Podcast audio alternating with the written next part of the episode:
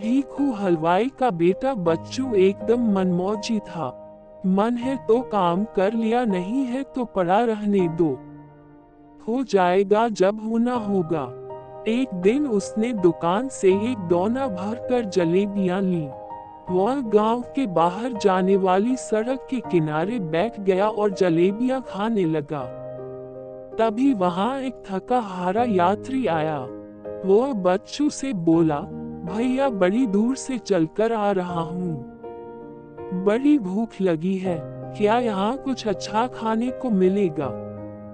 बच्चू ने उसे एक जलेबी दी और कहा, ये लो भैया, जलेबी खाओ और यदि तुम्हें ज़्यादा चाहिए तो भीखू हलवाई की दुकान पर चले जाओ। सब कुछ खाने को मिलेगा। यात्री ने देखा कि वहाँ पर दो सड़कें थी। उसने बच्चू से पूछा अच्छा भैया, यह बताओ कि भीखू हलवाई के यहाँ इनमें से कौन सी सड़क जाती है? यह बात सुनकर जैसे बच्चों को बड़ी तसल्ली मिली। वह हंसकर बोला, ए भाई, तुम तो मुझसे भी ज़्यादा आलसी निकले।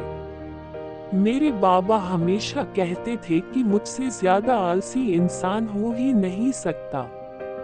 लेकिन अब मैं उन्हें बताऊँगा कि उनकी बात गलत थी।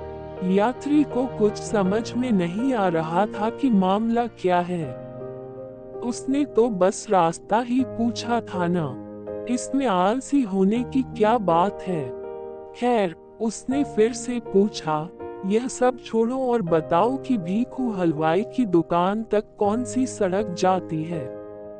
बच्चू बोला, ऐसा है भैया, ये दोनों ही सड़कें कहीं भी नहीं जाती। बस यही पड़ी रहती है। हाँ अगर कुछ खाना है तो थोड़े हाथ पैर हिलाओ और खुद चलकर इस दाएँ हाथ वाली सड़क पर चले जाओ।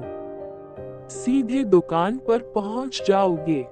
और कहीं सड़क के भरोसे रुक गए तो भैया यही खड़े रह जाओगे, क्योंकि ये सड़कें तो महाआलसी हैं।